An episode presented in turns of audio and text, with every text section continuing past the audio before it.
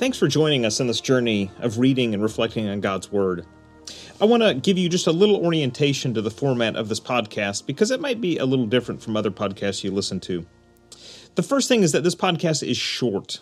Every second we want to count, so don't plan on fast forwarding or you're going to miss something. The idea is that this would be a helpful focus for you to have to complement your daily Bible reading.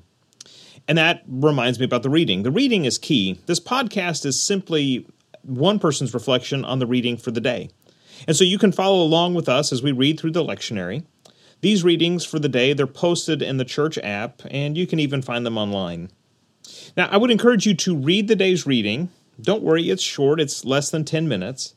And if you're not used to reading scripture, this is a great way to start. You simply sit down and pray, ask God to help you. Say, God, would you give me the same Holy Spirit that wrote this word to me today to understand it?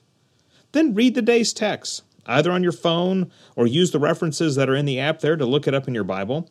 Pause any time something stands out to you. Now, I personally like to journal these observations, but that's just me. Not everybody likes to do that. Afterwards, pray. Ask God to help you to apply what you've just read. Then I would encourage you when you're on the way to work or school, or if you're just going to be around the house, go ahead and listen to the podcast.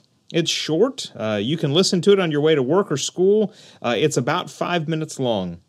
In the podcast, I'll explain a text or two from the day's reading and share with you a theme that has stood out to me.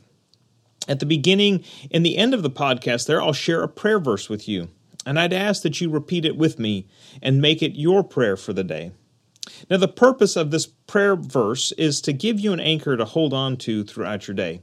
Because if you're anything like me, you lose sight of Jesus when things get stressful, busy, or tough. And so, this simple prayer phrase is something that you can repeat to yourself that will help you find your way back to the peace of God that you started your day with. I really hope that this blesses you as you seek after God. And I'm so glad that you've joined me and the rest of the church for this journey through His Word. Well, that's the orientation. So go ahead, jump in. Do the reading for today. Don't worry about any ones you might have missed. And then listen to the corresponding podcast episode.